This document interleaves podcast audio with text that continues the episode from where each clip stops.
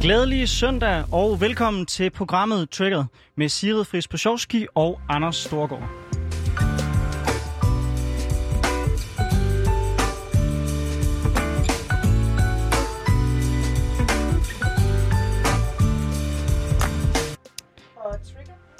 Øh, og Trigger, det er jo programmet, hvor vi vender ugens vigtigste politiske begivenheder. Vi kaster alle boldene op i luften. Vi kaster også gerne vores egne holdninger på banen. Og ikke mindst så får vi besøg af nogle rigtig interessante gæster, som kan udfordre os lidt på dem. I dag får vi for eksempel besøg af Alma Tunnel, der er forkvinde for Danske Gymnasiers sammenslutninger i Storkøbenhavn. Og så får vi besøg af Sara Grusov Bernsen, der er en af initiativtagerne bag kampagnen Hashtag Min Uddannelse, Mit Valg. Ja, og i det emne, jeg har taget med, der får vi besøg af Katarina Amensbøl, som er folketingsmedlem for det konservative Folkeparti og har arbejdet med udenrigspolitik. Vi får besøg af Jens Philip Jastani, der er kendt som en rigtig dygtig debattør og USA-kritiker. Og så får vi besøg af Thomas Rodén, der var formand for Kina-kritisk selskab. Så det bliver en vildt spændende debat, og jeg glæder mig ekstremt meget til at få besøg af alle de fantastiske gæster, vi har med i dag. Men, ja, men lad os bare springe ud i det, og så glæder jeg mig til at høre dig, sige, Hvad trigger dig? Nu skal du høre. Folketinget skal snart indlede forhandlinger om nye regler for elevfordeling på de gymnasiale uddannelser. Det bliver et øh, dilemma mellem samfundets ønsker og individets personlige præferencer, og det synes jeg er vigtigt at debattere. For skal det fremover være sådan, at når unge skal søge ind på gymnasiet, skal de sende deres ansøgning til en klynge af gymnasier i deres lokalområde frem for et enkelt gymnasium? Forslaget kommer på baggrund af erkendelsen af, at vi, selvom Danmark er et lille land, har en tendens til at klumpe os sammen med dem, der ligner os selv. Det gælder såvel fagligt som socialt, og også når man kigger på etnicitet. Og jeg synes virkelig, at det her det er et ægte dilemma. For på den ene side, så ønsker jeg mig et uddannelsesliv, hvor vi møder hinanden på tværs. Jeg tror, det er sundt for alle dele af samfundet at være i daglig kontakt med nogen, der har andre livsvilkår, end dem man selv kommer fra. Derfor synes jeg, det er en god idé at tage et opgør med måden, elever fordeles på gymnasiet i dag. På den anden side, så er jeg også altid bekymret, når man begrænser menneskers frie valg. Og det gør man jo alt andet lige her. Når man er færdig med folkeskolen og skal begynde på en ungdomsuddannelse, så står man midt af de første store valg i livet. Hvilken type af ungdomsuddannelse vil jeg starte på, og hvor vil jeg egentlig gerne gå de næste tre år? Jeg tror, det er vigtigt for ens selvstændighed, og jeg tror, man modnes meget igennem det valg. Personligt valgte jeg noget helt andet end det klassiske og oplagte valg i min hjemby Hillerød, og tog i stedet mange lange morgener med togture for at gå på gymnasiet i Indreby i København. For det betød noget for mig at kaste mig ud i et nyt kapitel og se, hvad København havde at byde på. For andre kan det være nogle andre parametre, der er vigtige. For eksempel, hvad for nogle fagkombinationer og linjer kan jeg få? Øh, vil jeg allerede nu gerne specialisere mig i en konkret retning i mit uddannelsesliv? Og for nogen betyder det meget at starte på gymnasie med mange, man allerede kender, måske fra folkeskolen, fra fritidsaktiviteter eller fra sit lokalområde. Og for andre igen kan det være enormt vigtigt at kunne starte på en frisk og søge nogle helt nye græsgange. Alle de hensyn ser vi ikke, hvis vi blot fordeler folk i en klynge, hvor det eneste, man potentielt skæver til, er noget så simpelt som et kar- karaktergennemsnit. Så tænker du måske klynge, karaktergennemsnit, hvad er det lige, jeg snakker om her? Jo, jeg snakker om, at der her i år er udkommet en rapport fra en ekspertgruppe nedsat af den tidligere regering, som skulle komme med forslag til en ny fordeling. Deres anbefaling lyder på en såkaldt klyngemodel. Og lad os lige tage et øh, klik, kig, kig på den. Klyngemodellen er en model, hvor eleverne bliver fordelt på en række gymnasier inden for et specifikt afgrænset geografisk område, altså den her klynge. De søger ind på en gymnasiel uddannelse i klyngen og kan, hvis muligt, få deres første prioritet, men kan også blive fordelt ud på et af de andre gymnasier. Fordelingen inden for klyngen sker på baggrund af karakterer. De 25 procent elever med det laveste karaktergennemsnit fra folkeskolen skal fordeles på klyngens gymnasier først, og dernæst kommer resten. Så øh, der, er altså, der er noget på spil her. Det kan blive den her model, som bliver afsættet for de politiske forhandlinger, der skal finde sted. Vi ved endnu ikke, hvordan de færdige politiske løsninger kommer til at se ud, men det her er i hvert fald et bud. Jeg er som sagt splittet. Men jeg tror, jeg hælder til, at der er ikke noget, der er perfekt i den her situation. Det er ikke optimalt at opretholde status quo, og det er heller ikke ønskeligt at begrænse, begrænse unges frie valg. Når alt kommer til alt, og jeg skal gøre regnstykket op, så tror jeg dog, at jeg vil sige, at en klyngemodel er den mindst ringe løsning, og at vi vinder mere på diversiteten, end vi taber på at begrænse valgmulighederne. Jeg er spændt på at høre, hvad du tænker. Ja, og jeg er også relativt overrasket over at høre en, en radikal, der er klar til at gøre op med det, med det, med det frie skolevalg. Det, er, det ville være uhørt for ganske få år siden. Jeg er meget på den vogn, øh, som siger, at, at, at prøv at høre, vi står med nogle kæmpe store øh, integrationsudfordringer, og så længe vi bor adskilt fra hinanden, får vi dem simpelthen bare aldrig nogensinde løst. Jeg gik selv øh, på en folkeskole ude i Rigskov, hvor der ikke var øh, særlig mange med anden etnisk baggrund, mens min fætter, han opvoksede ude i Aarhus V, hvor der var en, en situation, hvor det var helt op til 75 procent. Så er det jo ikke vildt mærkeligt, at vi har svært ved at integrere folk, når vi bor fuldstændig adskilt fra hinanden og går på de på nogle vidt forskellige skoler.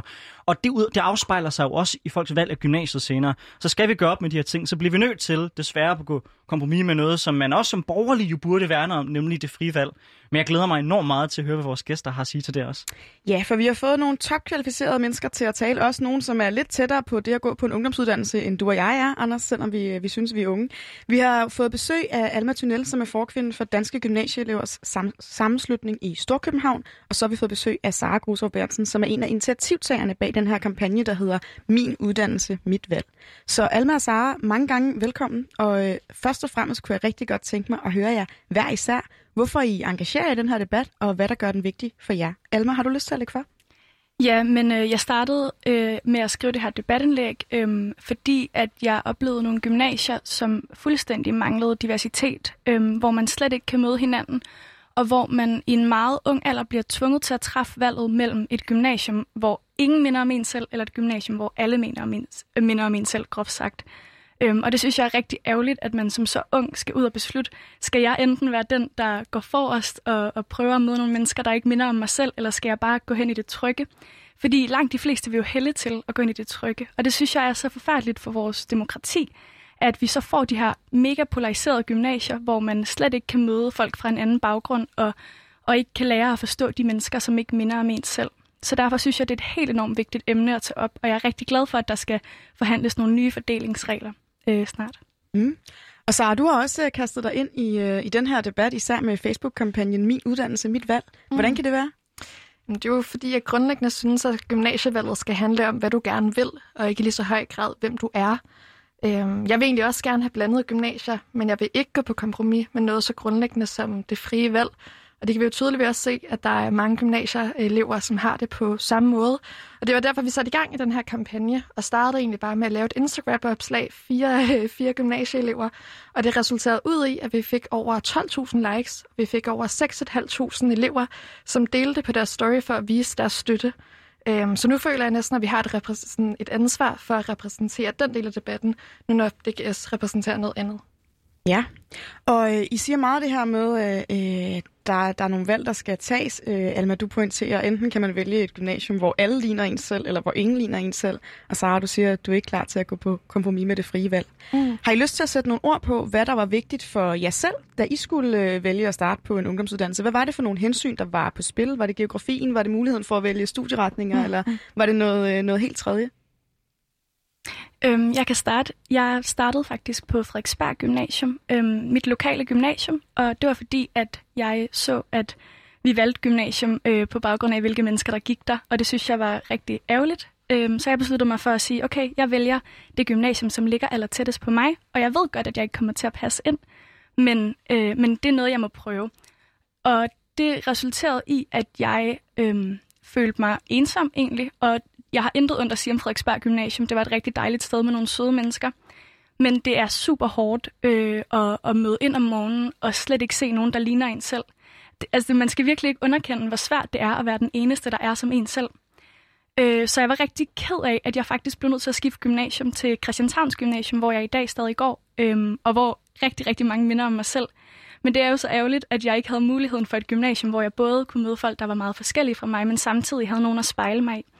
Øhm, så, så jeg blev ligesom tvunget i det her dilemma, øhm, hvor jeg så endte med at vælge det, der var bedst for mig selv. Men det er jo ærgerligt, og det er derfor, jeg gerne vil se politisk forandring, der gør, at vi får nogle gymnasier, hvor, at, hvor der er flere, der er forskellige og kan møde hinanden. Mm. Ja, kan du genkende det?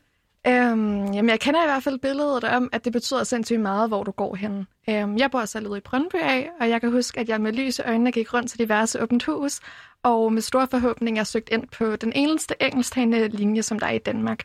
Og øhm, jeg kom ind, og jeg er sindssygt glad for det lige nu. Øhm, det er et gymnasium, som ligger inde i byen, men egentlig er ret blidt og fint blandet i forhold til, hvem der kommer fra Nordsjælland, Indre By og også ud fra Vestegnen, som jeg selv gør. Øhm, men hvis vi laver de elevfordelingsregler, og vi inkluderer HHX og HTX i de modeller, der er blevet lagt op til i rapporten, så vil jeg ikke have mulighed for netop det. Og det vil jeg jo være sindssygt ked af, og jeg vil blive endnu mere ked af det, hvis det var min fætter, som skal til at vælge gymnasiet nu, der stod i den situation. For der kan jo være helt vildt mange grunde til, at man vælger fravælger sit lokale gymnasium. Det kan være, at man er blevet mobbet i områder, der man gerne vil starte på en frisk. Øhm, det kan også være, at man drømmer om en musiklinje og vælger det sted, der prioriterer deres musical allermest. Men det kan også være, at man bare følger efter ham, man er helt vildt lung på, og det synes jeg faktisk, der skal være plads til.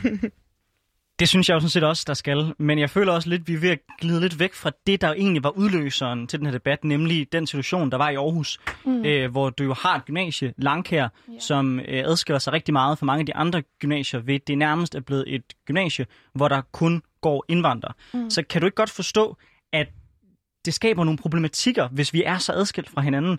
Og så siger du, der er opbakning fra mange elever, men, men altså, jeg forstår godt, hvis man går og bor ude omkring Marcellesborg, at man mm. ikke har mm. lyst til at blive kørt ud til Langkær. Ja. Men, men nogle gange bliver vi vel også nødt til, at det tænker jeg, at du kan relatere til, mm. og gøre lidt op med, nogen, med, med, det, med det frie valg, fordi der er nogle vigtigere ting for os som samfund at løse. Kan du ikke godt se det? Jeg kan i hvert fald se den pointe i, at der er nogle vigtigere ting at løse som samfund, og så tror jeg ikke, man behøver at gå på kompromis med det frie valg. For vi skal også passe på med, at vi gør det frie valg til sønderbukken. Altså, det er jo ikke valget, der skaber integrationsproblemer. Større polarisering er et generelt problem, vi ser i hele samfundet. Og jeg synes måske, det er lidt naivt at tro, at vi kommer til at løse det, hvis vi putter øh, eleverne ind i det cellark, og så kommer til at fordele dem ud. Altså, for det er spotbehandling, hvor man tager fat om grenene af problemet, og i stedet ikke for roden. Øhm, og det er det, jeg synes, der er helt vildt problematisk. Så hvordan vil du så gerne løse den skæve fordeling? Altså, jeg synes egentlig også, der skal være plads i et demokratisk samtale, til man stopper op og siger, at den her løsning er for dårlig. Der er jo helt vildt mange midler, man kunne tage i brug. Man kunne starte med at lave integrationspolitik i stedet for uddannelsespolitik. Man kunne kigge på boligområder, man kunne kigge på, hvordan vi lærer øh, nye efterkommere øh, dansk med videre. Så der er helt vildt mange ting, man kan tage i brug, hvor det ikke går ud over eleverne. Fordi hvis vi netop kigger på Aarhus, altså, så var det jo ikke en succes. Altså sådan et år efter, man indførte de her regler, Øhm, altså det, man gjorde helt konkret, det var jo, at man tog 40 elever fra de udsatte områder, boligområder, og så satte man dem ind på de resterende Aarhus Gymnasier, og så i Vibo, der fik man 40 nye. Og problemet er bare, at der kun er 18 tilbage nu. Det betyder altså, at resten har søgt ud. Det er over halvdelen, som har ventet på en venteliste, der gerne vil ud. Så jeg tror ikke, at man får mere mangfoldighed i, at man får elever, der sidder i klasselokalet, som ikke har lyst til at være der. Og i forhold til mere mangfoldighed, så øh, kan jeg oplyse, at tal viser, at i hvert fald i 2018 var der mindst 14 gymnasier, som havde et flertal, altså mere end 50 procent af elever med anden oprindelse end dansk. Alma, du ønsker dig mere mangfoldighed og diversitet. Hvorfor er det vigtigt på en ungdomsuddannelse? Jamen, det er fuldstændig essentielt for at kunne deltage i vores demokrati. Det er en helt essentiel del af den almindelige dannelse, som gymnasiet jo skal give, at man lærer øh, andre folk at kende, og man lærer øh, at være empatisk over for andre mennesker, øh, og forstår folk, der kommer fra forskellige baggrunde. Øhm, og jeg vil egentlig også gerne kommentere på, øh, nu snakker vi meget om det frie valg, og jeg synes måske faktisk, det er en forkert præmis overhovedet at gå til, fordi i dag har vi jo faktisk ikke det frie valg. Vi har elevfordelingsregler, der er oversøgte gymnasier, og der er undersøgte gymnasier, og derfor så bliver man nødt til at have nogle regler, og dem har vi. Og vi fordeler lige nu på baggrund af bopæl. Så det er egentlig det, der ikke virker. Det er de fordelingsregler, vi har nu, der ikke virker. Derfor så synes jeg, at vi skal have nogle andre fordelingsregler. Det har ikke noget at gøre med enten at give mere eller mindre frit valg. Det har noget at gøre med at ændre den fordelingsnøgle, som vi har i dag. Det her er karakter for eksempel et godt bud, fordi det har en god sammenhæng med socioøkonomisk baggrund. Men jeg synes, det er en forkert præmis at sige, at man fuldstændig vil fjerne det frie valg, fordi det har vi ikke i dag. Og, og i den model, som DGS foreslår, øhm, som vi også går til forhandlinger med, øhm, med, med regeringen, det er en model, hvor at man stadig vil lave en prioriteret liste akkurat, som man gør i dag, og man stadig vil tage højde for de her prioriteringer, men i stedet for og i lige så høj grad fordele på afstand, så vil man fordele på socioøkonomisk baggrund øhm, og, eller karakter. Og, og det synes jeg er en meget finere løsning, fordi man stadig har den her mulighed, netop som du siger, med at lave en liste. Og det er jo fint, der er noget i det der med at kunne vælge, hvilket gymnasium vil jeg gå på. Det er selvfølgelig en del af dannelsen, men, men vi bliver nødt til at fordele på en anden måde, end vi gør i dag. Mm, så? Altså, jeg er sådan set enig i, at der ikke er noget helt frit valg i dag. Øhm, lige nu der har vi jo afstandskriterierne, øh, men status quo er alligevel bedre, end vi yderligere forringer det frie valg. Jeg kunne også godt se mig en løsning, hvor at øh, man i stedet for at have afstandskriterier, så lavede man samme model, som man har på de erhvervsgymnasiale uddannelser lige nu. Det er også et af de forslag, som rapporten ligger op til, så, så det er jeg sådan set enig i. Øhm, og så sagde du det der, Anders, med, at det er klart, at de privilegerede elever, som højst sandsynligt også ved og bor ude med Sælesborg, er, er ærgerlige over den her model. Øhm, men jeg har alligevel fået en besked fra Esra, helt uaffordret, der bor i Aarhus, og øh, hun har mærket konsekvenserne på egen krop, og hun er også med lige nu, så jeg lige lovet at læse et lille stykke af den besked, hun har sendt ind til os. Øhm, hun skriver, jeg er desværre en af de udsatte elever, som er sendt på et gymnasium, som slet ikke er mit eget valg. Jeg har prøvet at overflytte mig selv, men uden held kunne jeg ikke, på grund af, at jeg bor i et udsat område. Ghettoen burde ikke sætte et stopper for, hvilket gymnasium jeg vil godt gå på. Mit område definerer ikke mig. Jeg skal bare en pige, som stræber efter en uddannelse. Og den besked, den skriger jo bare efter handling, at det er en helt gak løsning, man har fundet i Aarhus, men også, at det frie valg burde være en elevret, også for dem, der bor ude i udsatte boligområder. Mm. Så kan man tale om, at det næsten bliver et, øh, et spørgsmål om, at unge mennesker bliver flyttet rundt på må og få, og bliver sådan en eller anden form for umyndiggjort, øh, selvom de står lige her på kanten mellem barndommen og voksenlivet? Eller hvad tænker du? Nå, men det her det bliver jo netop fordelt på afstand, og det er jo ikke det, vi mener, der skal. Det er netop på bopæl, det bliver fordelt. Det mener jeg ikke, man skal gøre. Jeg mener, man skal fordele på baggrund af karakterer. Øhm, og jeg synes også, at det er en rigtig forkert tilgang at fordele øh, de fagligt svageste elever, som der også har været lagt op til. Øhm, det synes jeg er en ærgerlig tilgang, fordi vi bliver alle sammen nødt til at bukke os lidt øh, øh, for mangfoldighedens og diversitetens skyld. Det bliver vi alle sammen nødt til øh, at gøre en lille indsats nu her. Jamen, øh, Sara, jeg kan, jeg kan faktisk godt forstå det, du siger langt hen af vejen. Og jeg er mm. egentlig enig i, at problemet ligger primært tidligere, nemlig i forhold til, hvordan vi bor. Vi bor ja. for adskilt fra hinanden. Men jeg er så ikke enig i, at vi som vores uddannelsessystem ikke også godt kan spille en rolle i at bryde op i nogle af de her, mm. de her ting. Jeg forstår godt, det er vildt frustrerende, hvis man selv sidder og bliver flyttet rundt. Det forstår jeg faktisk godt. Og jeg kan også godt huske, da jeg selv skulle vælge gym, og man havde sådan en følelse af, mm. hvis jeg vælger forkert, så braser verden sammen. Mm. Så er min fremtid slut. Men som en, der rent faktisk tog det valg at sige, nu, nu prøver jeg noget helt andet. Jeg prøver at rykke fra Rigskov, og så tager jeg til Aarhus Stats gymnasie, der rent profilmæssigt var noget helt andet i Aarhus, så kan jeg bare sige, nogle gange, så er det også lidt sundt at få brudt op med de her normale rytmer i forhold til, hvordan folk går. Og der synes jeg bare, at Alma har en rigtig god pointe, som er, at i dag er der ikke særlig meget frit valg. Der vælger de fleste og har bedst adgang til at vælge det gymnasie, der er tættest på dem. Og så dem, der har mulighed for at være flyttet rundt, det er typisk de ret privilegerede elever. Det er socioøkonomisk, kan vi se nogle af de stærkeste, nogle, der får de højeste karakterer. De prøver så at komme ind på EO og prøve at komme ind på Marcellesborg, og så mm. koncentrerer vi nogle af de udfordringer, vi har karaktermæssigt, socioøkonomisk og integrationsmæssigt på nogle få gymnasier. Mm. Det føler jeg bare, at vi er nødt til at forholde os til, også selvom det så rammer nogle elever, der selvfølgelig kommer til at være i øh, skud, skudviden. Jeg er helt enig, og jeg siger heller ikke, at uddannelsesinstitutionerne ikke skal tage et ansvar i at integrere folk. Men jeg synes bare, at nu umyndiggør vi dem igen, for jeg ved godt, du er et par år ældre, men du husker selv, at du stod i situationen, hvor vigtigt det var. Så derfor bliver det vel ikke mindre, mindre, altså mindre vigtigt, bare fordi man bliver klogere med et par år. Altså det tror jeg ikke, man kan mærke i selve situationen. Og så vil jeg altså også bare lige nævne, at jeg bliver nødt til at udfordre præmissen om, at det her det handler om mangfoldighed kun. Altså det er jo halvdelen af problemet, som jeg virkelig anerkender, vi ser i København og Aarhus, Odense og Kolding også. Men resten af stederne ude i lokalområderne, for eksempel Hobro, der handler det her jo om økonomi, upagt af hvilken fodfarve man har. Altså der er det jo sådan, at de lokale gymnasier, de mister eleverne ind til storbyerne. Og der kan man jo for eksempel kigge på en taxameterordning, eller man kan gøre det nemmere at drive et lille gymnasium. Altså for det er nogle gode muligheder og løsningsforslag, vi har, som ikke på, går på kompromis med noget så grundlæggende som det frie valg. For det er altså halvdelen af problemet. Jeg er helt enig i, at vi har brug for lokale løsninger. Netop fordi, at det er nogle helt forskellige udfordringer, vi har i Storbyen, hvor vi ser de her polariserede øh, mm. og udiverse gymnasier, øhm, og så i de mindre byer, hvor det netop er de lukningstråde udkantsgymnasier. Øhm, men her har vi også brug for en anden fordelingsnøgle, der sikrer, at vi får nogle elever tilbage på, øh, på udkantsgymnasierne, så de ikke bliver lukningstråde. Øhm, og, og når det så er sagt, så vil jeg også sige, at jeg synes, at, at det er rigtig svært bare at sige, at gymnasierne selv skal tage ansvar, og vi selv skal tage ansvar, fordi det er sat med svært. Øh, det er svært at være den eneste, der mm. går forrest. Øh, det er en selvforstærkende proces, det her. Jo mere vi deler os op, jo sværere bliver det at være den eneste. Det mærkede jeg på min egen krop, da jeg gik på Frederiksberg Gymnasium. Havde der bare været nogle enkelte, der jeg kunne spejle mig i, så havde det været noget andet, eller nogle flere måske gerne, men, men det er svært at være den eneste, der går forrest. Og det er altså derfor, vi har brug for politiske løsninger, hvor vi alle sammen tager ansvar. Fordi at vi kan ikke lægge det her ud øh, kun på eleverne selv. Det kan ikke være en løsning, vi selv bliver nødt til at, at tage det er rigtig svært at være den eneste. Ja, for der er et eller andet strukturelt i, hvordan vi ligesom deler os op. Måske man kunne sige næsten i sådan nogle små osteklokker. Og for mm. mig så bliver det, hvis jeg må gå helt op på den høje klinge, egentlig et ret demokratisk spørgsmål, som for mig minder lidt om, når man kigger igennem sit Facebook-feed, og man hele tiden får mere af det, der ligner noget, mm. man allerede synes godt om, eller flere forslag baseret på, hvad man tidligere har, har klikket på. Og det er jo lidt det valg, man bare i den, i den analoge øh, uddannelsesverden øh, træder ind i, når man, øh, når man kigger på status quo i dag, mm. mener jeg. Anders? Nå, men jo, og, og, det, og, det, og det er jeg jo meget, meget enig med dig i, men jeg vil også sige, nu bliver der talt tidligere omkring umyndiggørelse.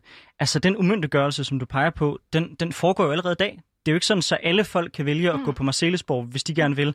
Det er bare et spørgsmål omkring, hvilke parametre der, der konkurreres på. I dag der er det bopæl, og så hvis du har nogle stærke karakterer og kan lave en rigtig god ansøgning, fordi dine forældre går på en videregående øh, uddannelse og har ligesom været igennem uddannelsen og kan hjælpe dig med at skrive den ansøgning, mm. så kan du komme hen til dit drømmegymnasie. Altså, ja jeg føler ikke, at jeg umyndiggør elever ved bare at sige, kunne vi ikke lave et parametre, hvor vi samtidig prøver at løse nogle af de udfordringer, vi står i som samfund. Og så prøver jeg at sige, mm. jeg kan godt huske, det var svært selv. Ja. Og det er ikke for at umyndiggøre det og gøre nej i de følelser, man har. Det er egentlig også bare for for at sende det budskab, at, at jeg forstår godt, hvorfor det er svært, mm. men derfor bliver vi nødt til at gøre noget ved det alligevel. Ja. I uh, Trigger, der elsker vi jo både løsningerne og kompromiserne, så jeg kunne godt tænke mig, at vi her til sidst nåede at høre fra jer begge to. Uh, hvis I i morgen bliver kaldt til møde hos uh, børne- og undervisningsministeren, Pernille rosenkrantz teil og bliver bedt om at komme med jeres bedste uh, input til, hvordan man kan lave en uh, elevfordeling på landets gymnasier, hvad er det så for nogle hovedpointer, I vil uh, ønske, at kunne lande på ministerens skrivebord? Og vi starter hos dig, Alma.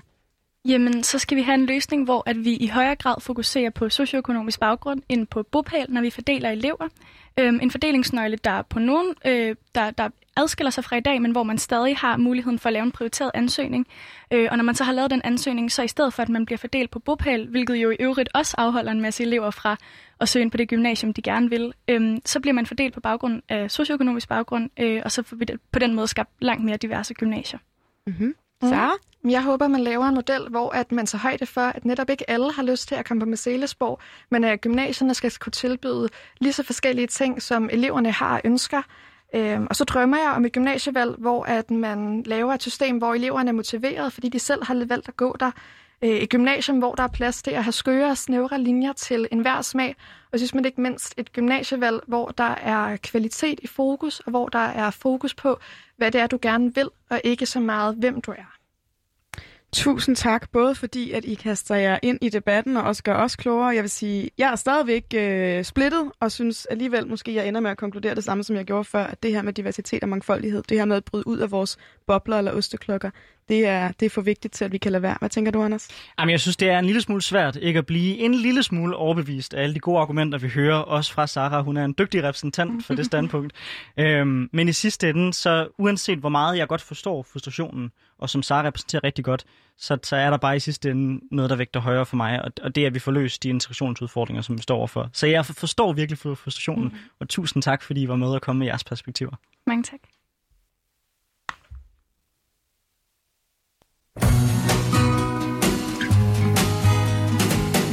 Don't know much about history. Don't know much biology. Don't know much about a science book. Don't know much about the French I took. But I do know that I love you. And I know that if you love me too, what a wonderful world this would be. Don't know much about geography. Much trigonometry. Don't know much about algebra. Don't know what a slide rule is for. But I do know one and one is two. And if this one could be with you, what a wonderful world this would be. Now, I don't claim to be an A student, but I'm trying for maybe by being an A student, baby, I can win your love for me. Don't know much about history, don't know much biology, don't know much about a science book, don't know much about the French I took, but I do know that I love you, and I know that if you love of the world this would be. La ta ta ta ta ta ta. History.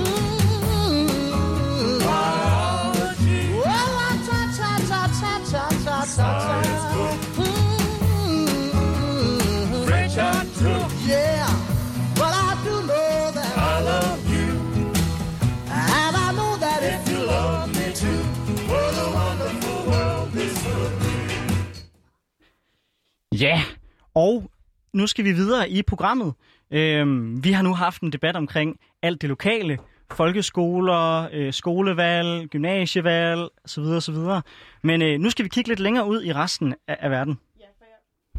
Ja, ja, for jeg ved, at øh, du gerne vil have det helt store udsyn frem, at det internationale, det virkelig fylder meget for dig, Anders, så det overrasker mig ikke, at det er det, du har taget med i dag. Men lad os høre, hvad der egentlig trigger dig. Det, der trigger mig, Sigrid, det er, når politikere de holder skåltaler om vores værdier, men aldrig tør stå op for dem, når det rent faktisk koster. For Danmark skal nemlig ifølge vores udenrigsminister Jeppe Kofod have en ny og værdibåret udenrigspolitisk strategi. Altså en rød tråd, der gennemsyrer alt det, vi gør på den internationale scene. Frem for kun at tænke på økonomiske interesser, så skal Danmark nu sætte værdier som ytringsfrihed, demokrati og klimaet øverst på dagsordenen, når vi møder vores omverden. USA skal på trods af Trump ved roret være vores afgørende samarbejdspartner i en verden, hvor autoritære regimer de tror vores sikkerhed og de tror vores demokrati. Men lad os starte med at høre, hvordan Jeppe Kofod selv præsenterede strategien i sit interview med Steffen Gram på P1. alle de øh, værdier, som vi står på som socialdemokrater herhjemme, kender det vi som samfundssind, øh, forpligtende fællesskaber, øh, demokrati, øh, det at have retfærdighed, øh, klimakampen. Øh, de værdier er under pres i den verden, vi ser ind i i dag. Øh, vi ser for eksempel, at øh, Kina træder frem på verdensscenen. Vi ser øh, USA øh, træder delvis tilbage, og, og Rusland træder øh, på os alle. Vi er altså i gang. Vi, vi er vidne til, at, øh, at den verden, som vi kender det, de værdier, som vi kender det sidste øh, siden efter en verdenskrig, de er udfordret. Og derfor så skal vi have en, en, en markant og stærk øh, og værdipolitisk øh, baseret øh, udenrigspolitisk strategi. Hvor, hvor går prisen? Altså, hvad, hvor, der er jo et omkostning ved at sige til kineserne, øh, drenge, hør nu her, det I laver i Hongkong vil vi ikke leve med, det I laver i Xinjiang, det vil vi ikke leve med. Øhm, mm. Kan du forestille dig, at vi stiller os op og siger, mm. på din værdibaserede udenrigspolitik og regeringens værdibaserede udenrigspolitik, det strider i den grad mod danske værdier, det kan vi ikke stå model til. Men der er også en kæmpe omkostning ved øh, at lade være. Jeg er sådan set fuldstændig enig med vores udenrigsminister. Og var det egentlig befriende at høre ministeren selv åbne op for en debat, som vi her i programmet har taget gentagende gange, nemlig spørgsmålet om, hvorvidt vores værdier er til salg. For det bør de aldrig være. Men der er bare to grundlæggende problemer i det, Jeppe Kofod siger. For det første, så fører man ikke socialdemokratisk udenrigspolitik, når man er minister i Danmark. Man fører udenrigspolitik for hele landet. Og de værdier, han taler om, det er nogen, som bør samle og ikke skille os ad som land. Men hvad der er mere problematisk, er, at Jeppe indtil nu som minister har gjort det stik modsat af, hvad han siger. For hvor var Danmark, da Kina slog ned på Hongkong? Hvor var vi, da kvinder og børn blev smidt i koncentrationslejre i Xinjiang-provinsen? Og hvor ser vi et Danmark, der også tør gå ind i gang, når USA eller vores handelsinteresser øh, hos tyskerne, de er på tværs? Hvis Jeppe virkelig mener det, han siger, så skylder han rent faktisk også at gøre det, når der er en pris forbundet med det. Det er den debat, vi tager her i dag. Har vi behov for en mere værdiborgen udenrigspolitik? Er parløb med USA den rigtige vej at gå? Og er vi villige til at betale prisen for vores værdier, også når regningen den bliver dyr? Sigrid, hvad tænker du? Det bliver sindssygt spændende, og jeg tror, at jeg er helt enig i ambitionen, nemlig en mere værdibåret og principiel udenrigspolitik. Jeg synes, der er rigtig mange ting, man kunne putte i sin udenrigspolitik. Det kunne være mere feminisme og ligestilling, det kunne være klimakampen, og det kunne være ikke mindst de eksempler, vi hører her om for eksempel menneskerettigheder, retsstat, ytringsfrihed, nogle af de her helt fundamentale principper, som vi står på. Og jeg er også helt enig i, når du er triggeret over, hvordan han pakker det hele ind i sådan en form for socialdemokratisk fortælling, for jeg synes sådan set ikke, at hverken klimakamp, menneskerettigheder eller ytringsfrihed er sådan specielt øh, værdier, der er reserveret til Socialdemokratiet. Tror jeg er noget, som de fleste af Folketingets partier vil, øh, vil kunne se sig selv i. Så jeg synes, det er synd at gøre det her til et partipolitisk projekt. Det er så meget større og så meget vigtigere end det. Katarina Amensbøl, du er folketingsmedlem for det konservative Folkeparti, og du har tidligere arbejdet for Udenrigsministeriet, NATO og FN.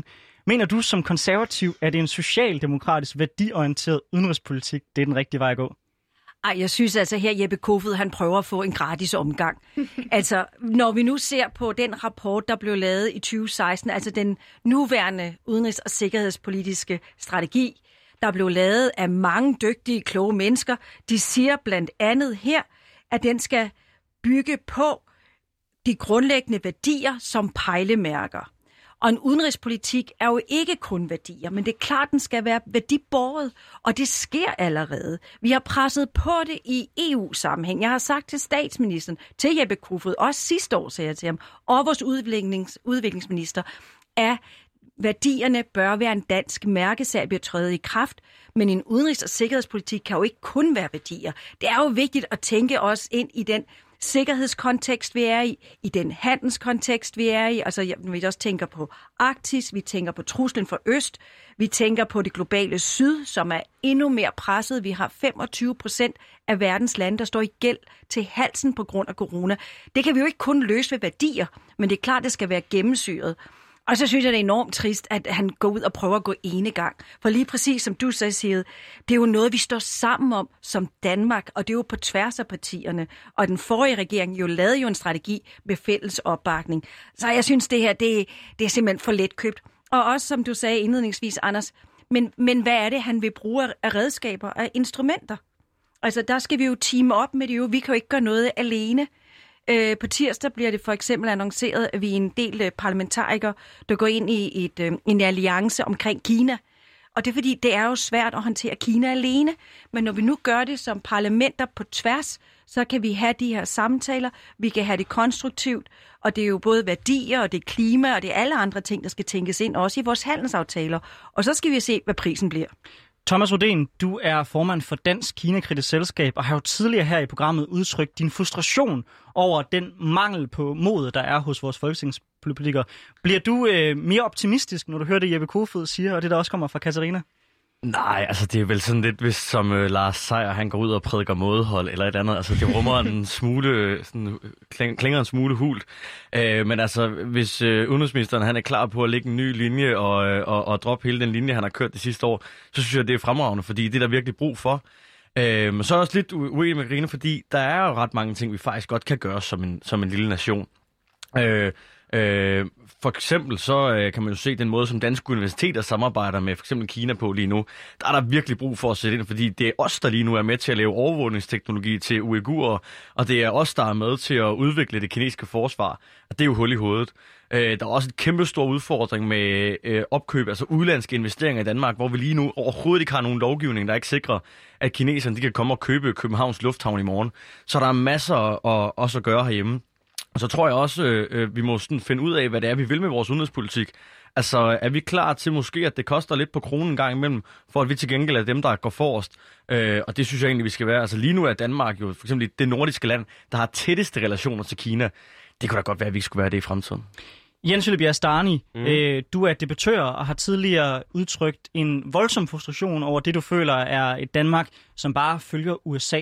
Hvad tænker du, når du hører Jeppe Kofod tale omkring en værdiborget udenrigspolitik, og samtidig taler omkring, hvor afgørende det er at samarbejde med USA om det? Jamen, altså først så vil jeg se den værdibårende øh, udenrigspolitik, inden at jeg tror på den. Øh, fordi at, at som, for mig virker det enormt meget som luftkasteller og tomme ord. Altså øh, alt det, han siger, at nu skal vi til at, at, at stå op for, hvad vi tror på, og vi skal kæmpe for nogle værdier, og selvom det koster det ene eller det andet. Altså det er jo meget nemt at sige, men, men vil man gøre det, når det kommer til stykket, øh, som I alle sammen også faktisk allerede har været inde på, ikke? så er det jo overhovedet ikke den praksis, Jeppe Kofod han har fulgt i, i sin tid som minister. Tværtimod så har han stukket hovedet i busken hver gang det har været uopportunt at gå ud og, og kritisere, om det så har været i Kina, eller i USA, eller i, øh, i Saudi-Arabien, altså, øh, og har kun hoppet med på vognen, når det har været opportunt. Altså, det er, det er nemt at gå ud og, og, øh, og, og være rigtig vred over et overfald på den frie presse i Hvide Rusland, men hvis det samme sker i USA, så er man pludselig tavs som en mus, ikke? Altså, øhm, og, og, og, og der er et enormt hyggeleri øh, øh, i forhold til, hvordan man, man, altså hvad han siger, han vil gøre, og hvad han så rent faktisk gør. Og det, det er det samme hyggeleri grundlæggende set, som jeg synes, man har set de sidste mange, mange år på tværs af skiftende regeringer. Så også i forhold til det her med, om det er socialdemokratisk eller hvad det er. Nej, jeg tror sgu bare, det er dansk udenrigspolitik, og jeg tror, at det er enormt hyggelig og jeg tror, det handler om nogle geostrategiske interesser benhårdt, og så kan man prøve at smide flødeskum på toppen og kalde det noget andet, men jeg tror ikke, det ændrer ved, hvad det grundlæggende er. Men Jenne Philip Jastarni, er det ikke bedre end ingenting, at han trods alt begynder at åbne den her debat nu, at han begynder at talesætte nogle af de udfordringer, som du også har peget på i en længere tid? Er det ikke i det mindste et skridt i den rigtige retning? Jo, det er da super skønt, hvis det bliver til noget. Altså, jeg, jeg, jeg skal være den første til at, at, at, altså, at rose Jeppe Kofod, hvis at han formår at gøre nogle af de ting her, han siger. Altså, jeg glæder mig også til at øh, se kritikken af øh, af, af, af Kina, at se kritikken af nogle af de ting, der foregår over i, i, i USA, øh, at se kritikken af øh, det, der foregår i, i, i Yemen. Altså, jeg glæder mig til, at vi får en udenrigsminister, som, som, som faktisk går ud og tør tale, tale magten imod, øh, når, den, når den begår nogle ting og gør nogle ting, som ikke er okay per danske standarder og definitioner. Øh, men jeg vil se det, før jeg tror det. Katarina Amensbøl, har du tiltro til, at der kommer til at ske noget nu? Nej, det har jeg faktisk ikke. Og slet ikke, hvis de begynder at gå ene gang. Øh, selvom nu siger, at nu skal han ud og have høringer og tale bredt om det. Altså det gjorde man også med den forrige strategi. Det var netop baseret på alle de her høringer og forskellige, og så kom det så frem. Øh, så jeg vil også gerne vide konkret, hvad er det, han vil gøre, for der sker jo rigtig meget allerede. Så hvad er det nye, han vil putte på? Hvad er det, Danmark skal gøre mere af? Altså jeg er enig i, at vi skal rydde op i vores eget hus og se på de, alle de partnerskaber, vi har. Øh, vi har et politisamarbejde med Kina, vi har en masse forskellige ting med Kina, og netop også på uddannelsesområdet, hvor vi nok skal se, øh, der er nogle ting her, vi selv skal rydde op i. Men hvad er det, han vil lave om på nu? Øh, det, det har jeg svært ved at se. Og også at bruge, øh, jeg synes ikke, han har været ude og sige noget som helst om, at vi for eksempel nu i EU har siddet og knyttet øh, budgettet nu til den store genopretningspark, som I måske har hørt om i EU, skal knyttes nu til værdier, retsstatsprincippet. Der, og det skal, det, skal der, øhm, det skal udredes nu, hvordan man gør det. Der er det jo vigtigt, at Danmark går ned og byder ind ved bordet og lægger pres på, for selvfølgelig er det en kamp. Det er en kamp, og nogle af os er i gang med at tage den her den 23. september. Så har jeg selv en høring sammen med SF, så vi gør det på tværs af partier, omkring de værdier, der under pres i Europa. Og den har vi en høring om, hvor vi har både folk fra Polen og Ungarn til at komme til Danmark. Øh, så jeg vil godt vide, altså vi gør allerede meget. Hvad er det, Jeppe vil? Katarina, hvor langt er I selv villige til at gå i det konservative folkeparti? Er I tilhænger af, at vi indfører sanktioner over for Kina på grund af behandlingen i Hongkong? Øh, Og er I klar til, at vi anerkender Taiwan som et selvstændigt land? Det er jo store spørgsmål. Øhm, det er jo lige at sætte hovedet på sømmet, Anders. Sådan er det. Ja, det skal det jo også være. Det skal I også, I unge, og det er det, I skal debattere. Vi, kommer, vi er i gang med nu at skulle sætte op og have en, øh, en større kritisk diskussion internt i forhold til øh, vores holdning til Kina. Fordi selvfølgelig er det nemmest at sige, at nogen gør noget forkert, vi sætter sanktioner ned. Men det er jo, som det er med udenrigs- og sikkerhedspolitik, det er store interesser. Øh, Kina tager imod over 25 procent af verdens handel, en vigtig øh, spiller.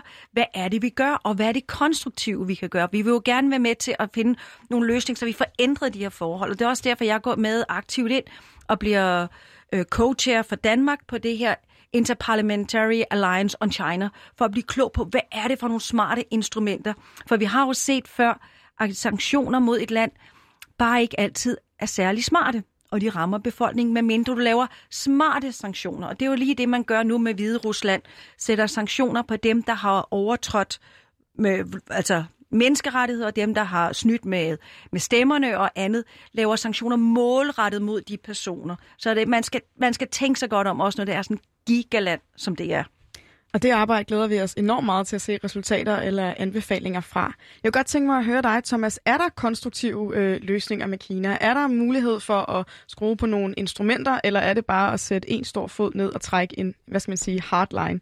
Jamen, der er konstruktive elementer, og man kan sådan set bare kopiere dem. Altså, øh, USA har jo allerede været i gang med at lave det, de kalder Maninski Act Sanctions, som er de her meget konkrete sanktioner på udvalgte profiler. Det er så ekstra træls for dem, når USA gør det, fordi at de sidder på dollaren, og øh, dermed også kan sørge for, at alle de her mennesker, de får deres øh, dankort, det hedder det ikke der, men øh, Mastercard og sådan ting øh, lukket. Øh, men, men, men den kan vi jo sagtens følge med på. Derudover har Danmark jo også stadigvæk en øh, udleveringsaftale med Hongkong. Det kunne også være, at man skulle se at få lukket den.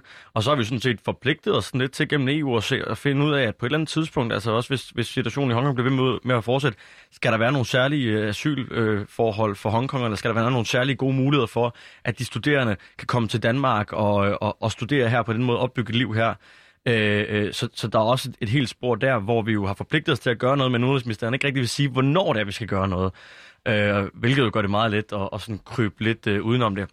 Så der er masser af ting at gøre, men man er også nødt til at vide med øh, Kina, at, at altså, det helt grundlæggende problem er jo, at øh, befolkningens, kan man sige, måder at måle regimet på, det er, om de kan få et bedre liv i morgen. Det vil sige, hvor meget de kan få lov til at handle, og den handel, den foregår også med os. Så, så, og, og det er ikke fordi, det er let, at vi bare kan gå ud af al handel i Kina i morgen, og det skal vi heller ikke, men vi er også nødt til at have en tænderkendelse af, at hver gang vi handler med Kina, så er vi med til at understøtte det regime, der er lige nu.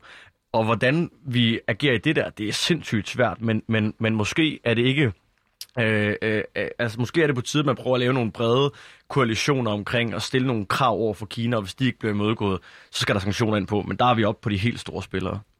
Jens Philip Jastani, har vi ikke brug for USA for at kunne gøre nogle af de her ting, for at kunne forhindre Kina i at udøve deres indflydelse på, på verden, i at hjælpe demokratiforkæmper i Hongkong?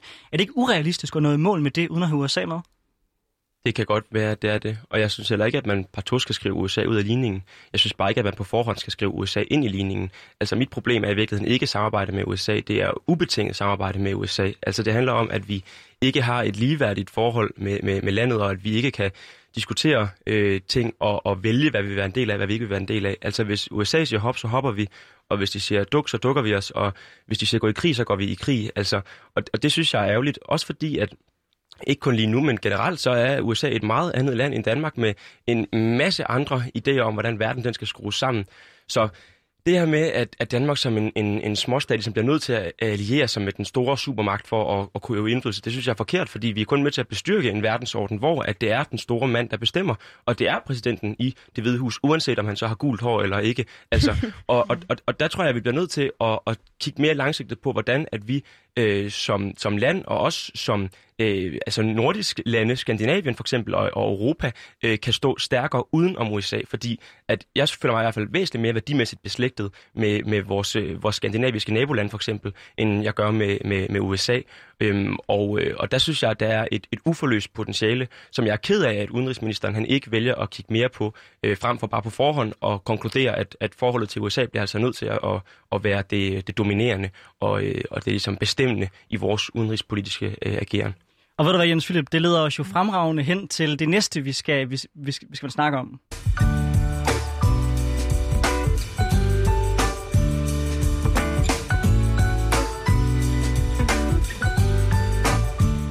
Vi skal nemlig ret fokus over Atlanten, og så kigge til det, der er på vej, nemlig øh, et præsidentvalg i USA, øh, hvor at øh, Donald Trump jo muligvis bliver genvalgt. Så jeg kunne godt tænke mig at høre hele det her panel. Hvordan tror I, vi kommer til at kigge på den verden, vi lever i nu, om fire år, hvis Donald Trump han er blevet genvalgt? Katarina, jeg vil gerne høre dig. Dit parti har jo mange gange øh, argumenteret for, at at USA er en afgørende øh, samarbejdspartner, øh, og at vi har behov for at køre et tæt parløb med USA for at kunne nå vores mål i verden. Gælder det også, hvis Trump han bliver genvalgt? Det bliver i hvert fald anderledes, når det er Trump. Altså det er der ingen tvivl om, fordi Trump er jo ikke, der skal være to til tango, og Trump spiller bare ikke op til dans. Han trækker sig ud af alt internationalt på alle måder. Og derfor, som også øh, du sagde lige før, Philip, altså, det er jo derfor, vi er nødt til at stå mere sammen. Og det synes jeg også er et godt øh, wake-up call for Europa og, og hele Norden, hvor vi har et stærkt værdigrundlag, at vi stiller os op at stå sammen, og det er også gennem, hvis vi finder et stærkt grønt Europa, så kan vi også lægge bedre pres på Kina og Indien, også på USA. Vi kan ikke sidde på hænderne og tro på, at USA bliver nu det USA, vi gerne vil have. Og hvis Trump vinder, jamen så kan, det kan vi jo slet ikke regne med. Altså heldigvis er der flere ting, der sker på nationalt niveau, på staterne, særligt på den grønne omstilling, så vi må gå den vej ind og arbejde. Men jeg tror, det bliver svært at se, at vi har en, en Trump med, en præsident med, som en medspiller til at gøre det, vi gerne vil. Men hvor vi kan bruge dem, skal vi jo gøre det. Hører der i virkeligheden være uenig med Jeppe Kofod, når han siger, at det er naivt at tro, at Europa kan stå alene uden USA? Men ved du, det er faktisk lidt, fordi hvad er det, vi får fra USA? Altså, det er jo en enormt vigtig spiller for os. Det er der ingen tvivl om. Det transatlantiske og NATO, det, det bliver jo ved med at være der. Når jeg ser på Europa, så ser jeg det jo på, på handel og på den grønne omstilling og på værdier. Og der står vi altså stærkt, og, og Europa skal rejse sig op nu. Og vi må hjælpe Tyskland med at tage det lederskab, som de er i gang med. Og vi må gribe egen barm, altså, og, og ikke sidde på vores hænder. Og det har vi måske gjort lidt for meget, så et eller andet sted er det sundt for os nu som europæer at sige, hey, kom ind i kampen selv, altså, og det skal vi, også som danskere, vi, at tage med, øh, og jeg synes, vi skal med ind i det europæiske fællesskab, uden at det er en federation, uden vi bliver sådan blinde på det, men vi går med ind i den dialog og forholder os kritisk og konstruktivt til det og præge det, og det kan vi godt som Danmark, også med de alliancer, vi skaber.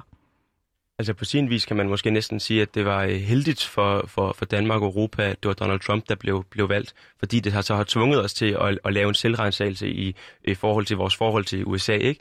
Altså, øh, fordi at, at, at at når at, at manden, der sidder i det hvide hus, er så tydeligt gal, som han er, så bliver vi nødt til at tænke selvstændigt for en gang skyld. Ikke? Øh, og vi bliver nødt til at overveje alternative øh, veje at gå. Men, men, men jeg håber også, at det bliver uanset om det bliver Biden, der bliver valgt, og ikke Trump. Fordi at, at i virkeligheden synes jeg, at der er noget mere grundlæggende på spil i vores forhold til USA. Det er jo ikke fordi, at, at, at vi kunne regne med USA, inden øh, at Donald Trump kom til magten. Altså, det var ikke fordi, vi havde, en, vi havde en mere ligeværdig relation på det tidspunkt. Det kan godt være, at Trump han er endnu mere vild end, end sin forgænger på mange måder, men ikke desto mindre synes jeg, at der er noget grundlæggende problematisk i det forhold, som vi har til USA, og har haft de sidste rigtig, rigtig, rigtig mange år. I hvert fald siden jeg blev øh, født. Altså, øhm, så, så, så jeg håber på, at den her selvrensagelse i Danmark og Europa, den fortsætter, uanset hvem der bliver valgt. Fordi der er behov for, at, at vi ikke er så afhængige af USA, som vi er og vælger at være. Jo, jeg, jeg kan godt, altså jeg er heller ikke nogen stor USA-tilhænger på alle punkter, men jeg tror også, man skal måske gøre lidt som kineserne en gang imellem, se det hele på den meget, meget lange bane. Og vi har altså haft i hvert fald de sidste øh, 70 år et meget, meget godt forhold til USA, og det er USA, der har været med til at være den drivende kraft i at trække den her liberale verdensorden. Og så kan det godt være, at vi sidder fire år nu og har haft en tumper, og det kan også være, at vi får fire men, år men det, mere. det er bullshit. Altså, USA har været med til at vælte en masse demokratisk valgte præsidenter rundt omkring i, i verden. USA har lavet diverse statskup. Listen er kanon øh, lang. USA har været med til at starte krige, som har destabiliseret hele regioner. Altså, Men hvis jeg lige taler færdigt, Ja. så kan du snakke bagefter. Øh, fordi det, der er, er, er, kan man sige, det grundlæggende det her, det er, at det er ikke alt USA, der har lavet, har været lige kønt. Øh, men de har stadigvæk været en hegemon i verden, der har sørget for, at øh, verden set i perspektiv til det, vi kender før, aldrig, med, aldrig nogensinde har været så regelbaseret, aldrig nogensinde har været så demokratisk, aldrig nogensinde har været så let at leve i for små lande.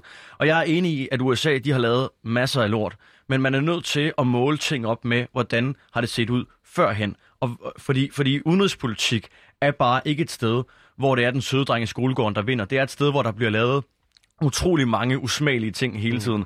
Men det er det regime, der har været de sidste 50 år, hvor det er USA, der har været dominerende, hvor der har været Altså, der har aldrig været så få svinestreger, og det betyder ikke, at dem, der ikke har været der, ikke er alvorlige. Men, men jeg tror ikke, vi bare skal forlade USA. Til gengæld så tror jeg, at Europa er nødt til at blive stærkere, så vi kan spille sammen med dem. Men du har også ret i, at USA har jo været, har jo været rigtig, rigtig godt for vores del af verden, ikke? Altså, for det har været en kæmpe gevinst for Danmark, at USA har, har været så enerådige og så, så almægtige, at de har kunne sikre øh, freden i Danmark. Men det har bare været på bekostning af freden og, og, og velstanden øh, rigtig, rigtig mange andre steder i verden. Og det synes jeg ikke, at vi skal glemme. For jeg synes, at en udenrigspolitik, der vil noget, den skal kigge ud over vores eget lands interesser også. Fordi at, at, at verden jo nu engang hænger sammen. Altså, og, og der tror jeg bare ikke, at man kan sige, at USA udelukkende har været en motor i, øh, i at skabe den, den, den bedre verden. Vi bliver nødt til at have et mere nuanceret forhold til, hvad USA gør og ikke gør. Men i det store hele, altså hvis man ser på den kolde krig, altså, og hvad der skete for 2. verdenskrig, så må vi sige, så er vi ret taknemmelige for USA. Hvis man også lige har været inde og se filmen Kaufmann, og hvad der skete der. Altså der er jo, det har jo været helt fundamentalt for den europæiske sikkerhed og, og oprettelse, at vi har haft et USA. Jeg følger dig helt ud også, hvor, hvor din oprindelige baggrund er fra, og jeg har boet i Mellemøsten, og der er masser og masser af beskidte ting, der har været, hvor, hvor udenrigspolitik kører på, på, på et flerægget svær på rigtig mange måder. Og, og sådan er det jo, når der har været de store magter. Men det er også derfor, at vi må være i en verden nu, hvor vi ikke har de der globale spilleregler mere. Altså, vi har et, et FN, der bliver undermineret. Vi har et NATO, som også har trukket sig tilbage. Det var ambitiøst før, de skulle til Afghanistan. De skulle ud rundt omkring og redde verden. Det trækker sig også tilbage. Nu trækker alle disse ting sig tilbage, og vi er nødt til at stoppe, ellers har vi et Kina, der bestemmer, vi har et Rusland, der går ind og underminerer, vi har en kæmpe udfordring med det globale syd, og så har vi et, et USA, vi bare ikke altid kan ringe til mere. Så nu må vi selv stå lidt mere på egne ben. Mm. Men det betyder jo ikke, at vi ikke skal have et stærkt forhold til USA. Altså det, det er vi nødt til at have, også selvom det er en, der hedder med T. Men altså, det bliver jo så en overgang. Om fire år igen, så er han jo slut. Jens Philip, vi har ikke særlig meget tid tilbage, men øh, jeg har et spørgsmål til dig. Ja. Du siger, at det ikke har været godt for alle dele af verden, at USA har haft magten. Og selvom man kan pege på en Åbenlyst masse ikke. ting, hvor USA har gjort ting, der er over stregen, er der ikke en pointe i, hvis du ser på, hvor mange krige der er, så lever vi i en mere fredelig verden i dag, end vi gjorde for 100 år siden? Jo, men, men, men hvad, er det for, hvad er det for en måde at, at vurdere altså, menneskeliv og, og menneskelig tragedie på at sige, at bare fordi der er mindre krig i dag, så øh, er at, at, at, at det er ligesom godt nok. Jeg synes, vi bliver nødt til at stadigvæk kritisere den mængde af krig, der er i dag, som USA desværre bidrager rigtig, rigtig meget til. Altså, øhm, hvad er det, der sker lige nu i Yemen for eksempel? Det er verdens største menneskeskabte katastrofe, hvor enormt mange millioner af børn særligt er i fare for at dø af sult. Øhm, og, og det er selvfølgelig Saudi-Arabien, øh, der fører den krig, men det er altså med støtte fra både USA og fra Frankrig og fra England, og faktisk også en aarhusiansk virksomhed, som har været med til at producere nogle af de våben, der er blevet brugt imod øh, jemenitterne. Altså, og det, det er der, jeg ønsker, at vi har det her nuancerede forhold til USA, hvor vi ikke bare spiller med på, hvad end der sker, hvor vi også tør at sige, at USA ikke kun er et gode for verden, men også på mange områder faktisk er med til at gøre den værre, end den behøvede at være. Det er ikke fordi, at verden er dårligere i dag, end den er for 100 år siden, men den kunne godt være bedre, og for at den skal blive bedre, så kræver det også en kritik af USA og de ugerninger, som de nogle gange gør. Venner, vi når desværre ikke mere i den her debat, men tusind, tusind tak, fordi I var med. Tak, fordi I bidrog med jeres viden og jeres meninger. Jeg synes, det har været rigtig spændende at have den her debat med jer. Sigrid, hvad tænker du ud fra den debat, du lige har hørt? Jamen, jeg synes, det var både, øh, både enormt interessant at høre nogen, der har så meget globalt perspektiv og udsyn, og faktisk også en lille smule bekymrende, fordi vi jo hele tiden får ridset op alle de problematikker, vi står med, både med Kina, med Rusland, med USA, med det globale syd.